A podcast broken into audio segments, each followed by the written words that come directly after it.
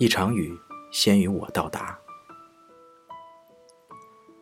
今天醒来时，透过窗帘间的缝隙，只感到微微的光，以为天还未全亮。摸起枕边的手机，已接近十点了，于是匆忙起身，跑到窗边，拉开窗帘，发现青岛下雨了。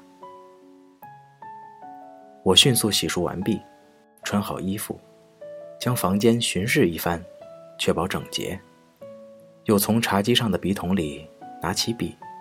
给房东留了字条，感谢他这两日对我这位陌生来客的照料。背上双肩包，走到门口，又转过身来扫视房间数秒，开门离去。走到楼外时，发现雨下得很急。我站在檐下，望着雾蒙蒙的青岛的天，能见度很低。听着路上来往的车辆疾驰而过，一瞬间。感到此刻的青岛平添了几分烟雨气，行人撑着伞，步履匆忙。我没有伞，我向来是不喜欢带伞的。像某位名人讲过的：“你说你喜欢下雨，可雨天你却要打伞。”这些人究竟是不是真的喜欢雨呢？其实打伞的人也不一定就说了假话。想到这里，我竟然笑出了声。如此说来，我一定是十分喜欢下雨天了。如同现在，我不会认为是雨的缘故，对我的出行造成了不便，反倒感谢这雨，让我得以见到众游人不能轻易邂逅的景致。把手装进裤兜，踏出第一步，伴随着是这行走的一天。公交车上。在经历了几轮曲线运动后，到站下车，来到了八大关。正如其名，每一条街道均以中国古代长城的关隘命名，俗称八大关。相比于人类的健忘，这些雄关要塞像一位位孤独的老者，凝望着大漠长河，洗尽铅华，日益斑驳。而比起人类的念旧，他们又以独特的视角，捕捉着现代人生活的蛛丝马迹。依然是在雨中漫步，进入景区还没来得及沉浸其中，就感到内急。跟随指示牌，不久就找到了卫生间。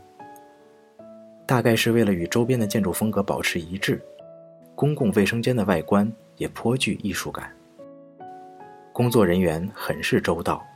在卫生间的门前铺了草席，在雨天，这样的做法可以更大限度地防止摔倒。解后，沿路继续行进，一路走，一路看，走走看看，看看停停。再奇美的事物，看多了也不觉得稀奇了。在过了不知多长时间后。我对周边大异奇趣的建筑展览的兴趣归于平庸。我意识到，是时候离开了。我想，我是要在这兴致尚存、尚没有消耗殆尽前停止，因为我的眼睛已经搜集了足够多的素材，将这一切压缩、整合，在脑中储存起来。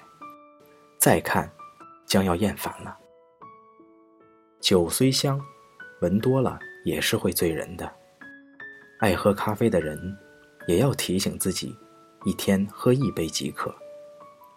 喝茶不懂克制，也令人飘飘然，好似通仙灵。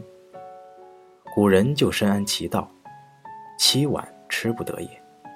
老祖宗讲，过犹不及。凡事都要遵循这样一个道理，不急是不急。过了火仍是不急，甚至还不如不急。返回途中，脚步明显急促了。走着走着，一段草席再次映入我的眼帘，似曾相识。向左望去，果然是刚刚进去过的卫生间。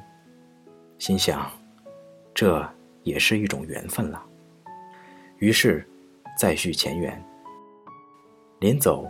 又回头多打量几眼，不知道何时能再回到这一处风景，进入同一处卫生间。这一路上擦肩而过，甚至有过猝不及防的眼神交换的零星的游客，何时会再次遇见？又在哪里遇见？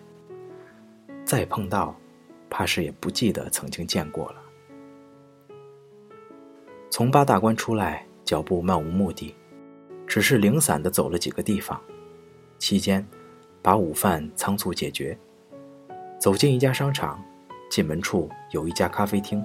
名字得到了我的青睐，一间万象，自作多情的赋予内涵，驻足方寸之间，领略世事万象。我径直走了进去，整面墙的落地窗，视野开阔。在前台点过一壶别具特色的崂山绿茶后，寻位坐下，有感写下这些文字。喝完最后一盏茶，停笔。雨还在下。二零一九年十二月二十五日，于青岛。